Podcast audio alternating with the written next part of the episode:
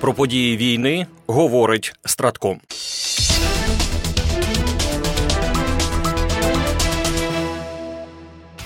«17 грудня під час планової перевірки приміщень в одному з місць дислокації головнокомандувача Збройних сил України генерала Валерія Залужного було виявлено елементи обладнання для зняття інформації. Пристрої для прослуховування були встановлені у кабінетах, призначених для роботи головнокомандувача та працівників апарату забезпечення його діяльності. Про це повідомляє Генеральний штаб ЗСУ. З метою встановлення обставин вказаної події, її наслідків та осіб до неї причетних повідомлено службу безпеки України. У свою чергу СБУ відкрила кримінальне провадження за фактом виявлення технічного пристрою в одному з місць дислокації головнокомандувача. Воно відкрито за статтею 359 частина 2 Кримінального кодексу України. Незаконне придбання, використання збуту або спеціальних технічних засобів отримання інформації. Передбачає покарання від 4 до 7 років позбавлення волі. За попередніми даними спецслужби, виявлений пристрій перебував у неробочому стані.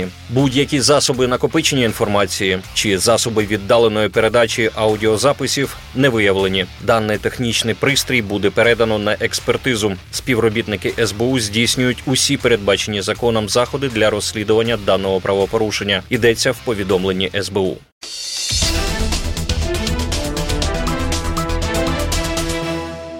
Протягом минулої доби на всіх напрямках фронту відбулося 64 бойових зіткнення. Загалом ворог завдав 2 ракетних та 29 авіаційних ударів. Здійснив 47 обстрілів із реактивних систем залпового вогню по позиціях наших військ та населених пунктах. Втрати ворога за добу становлять 1090 осіб особового складу, 44 танки, 60 бойових броньованих машин, 38 артилерійських систем. На Бахмутському напрямку українські захисники відбили 5 атак противника в районах Богданівки, Кліщіївки та Андріївки Донецької області. Сили оборони України продовжують завдавати ворогу втрат у живій силі та техніці, закріплюються на досягнутих рубежах. У зоні відповідальності оперативно стратегічне угрупування військ Таврія на Авдіївському напрямку Сили оборони України продовжують стримувати ворога, який не полишає спроб оточити Авдіївку. Наші воїни стійко тримають оборону, завдаючи окупантам значних втрат. Тут українські воїни відбили 16 атак противника східніше Новобахмутівки, Степового, Авдіївки та ще 11 атак південніше Тоненького, Невельського та Первомайського Донецької області. В зоні відповідальності ОСУВ Одеса на Херсонському напрямку наші воїни надалі утримують зайняті позиції на лівобережжі Дніпра, ведуть контрбатарейну боротьбу, наносять вогневе ураження по тилах ворога. Речниця Сил оборони Півдня, полковник Наталія Гуменюк в ефірі телемарафону також розповіла про сутички між окупаційними військами. У них внутрішній розбрат дуже очевидний і у радіоперехопленнях, і в загальній поведінці, яку ми можемо спостерігати за допомогою аеророзвідки. Бачимо, що злагодження у підрозділах ворога немає, наголосила полковник Гуменюк.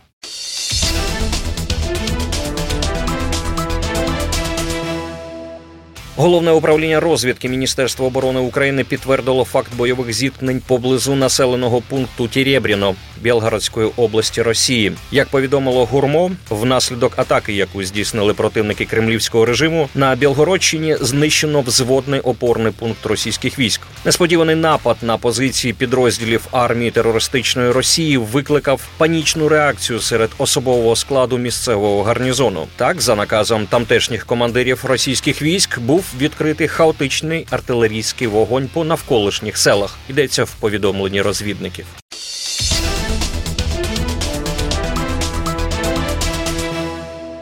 Міністерство оборони України покращує якість та швидкість розмінування, оскільки тільки на очищеній території повернуться люди, бізнес, робота і нормальне життя. Про це розповів перший заступник міністра оборони Олександр Павлюк у колонці для видання «Укрінформ». Варто додати, що він також є координатором національного органу з питань протимінної діяльності. За даними першого заступника міністра, наразі додатково сформовано 10 батальйонів та 3 роти розмінування. Також затверджено план гуманітарного гуманітарного розмінування деокупованих територій на 2024 рік, в якому визначені території і послідовність робіт. Від початку повномасштабного вторгнення групами розмінування уповноважених підрозділів вже очищено від вибухонебезпечних предметів 2610 квадратних кілометрів території, понад 68 квадратних кілометрів акваторій. Зауважимо, що днями стало відомо про те, що Болгарія, Румунія і Туреччина на початку наступного року планують підписати угоду про спільне розмінування акваторії Чорного моря. Про це повідомив міністр національної оборони Туреччини Яшар Гюлер. Він наголосив на тому, що відновлення миру та стабільності в Чорному морі є важливим для всього світу, особливо для прибережних держав.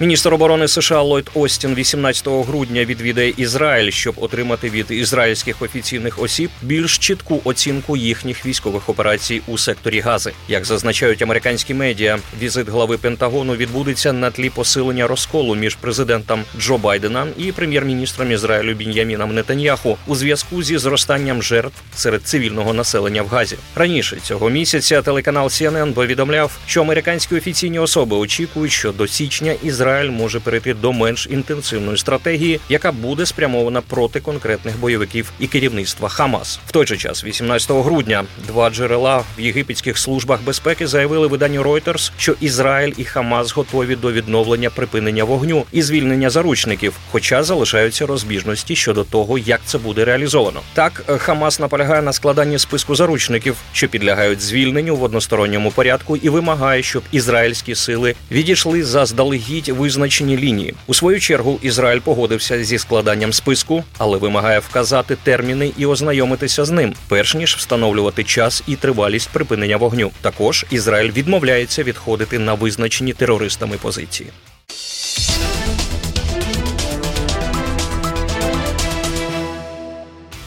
Переможемо. Програма створена управлінням стратегічних комунікацій Генерального штабу Збройних сил України.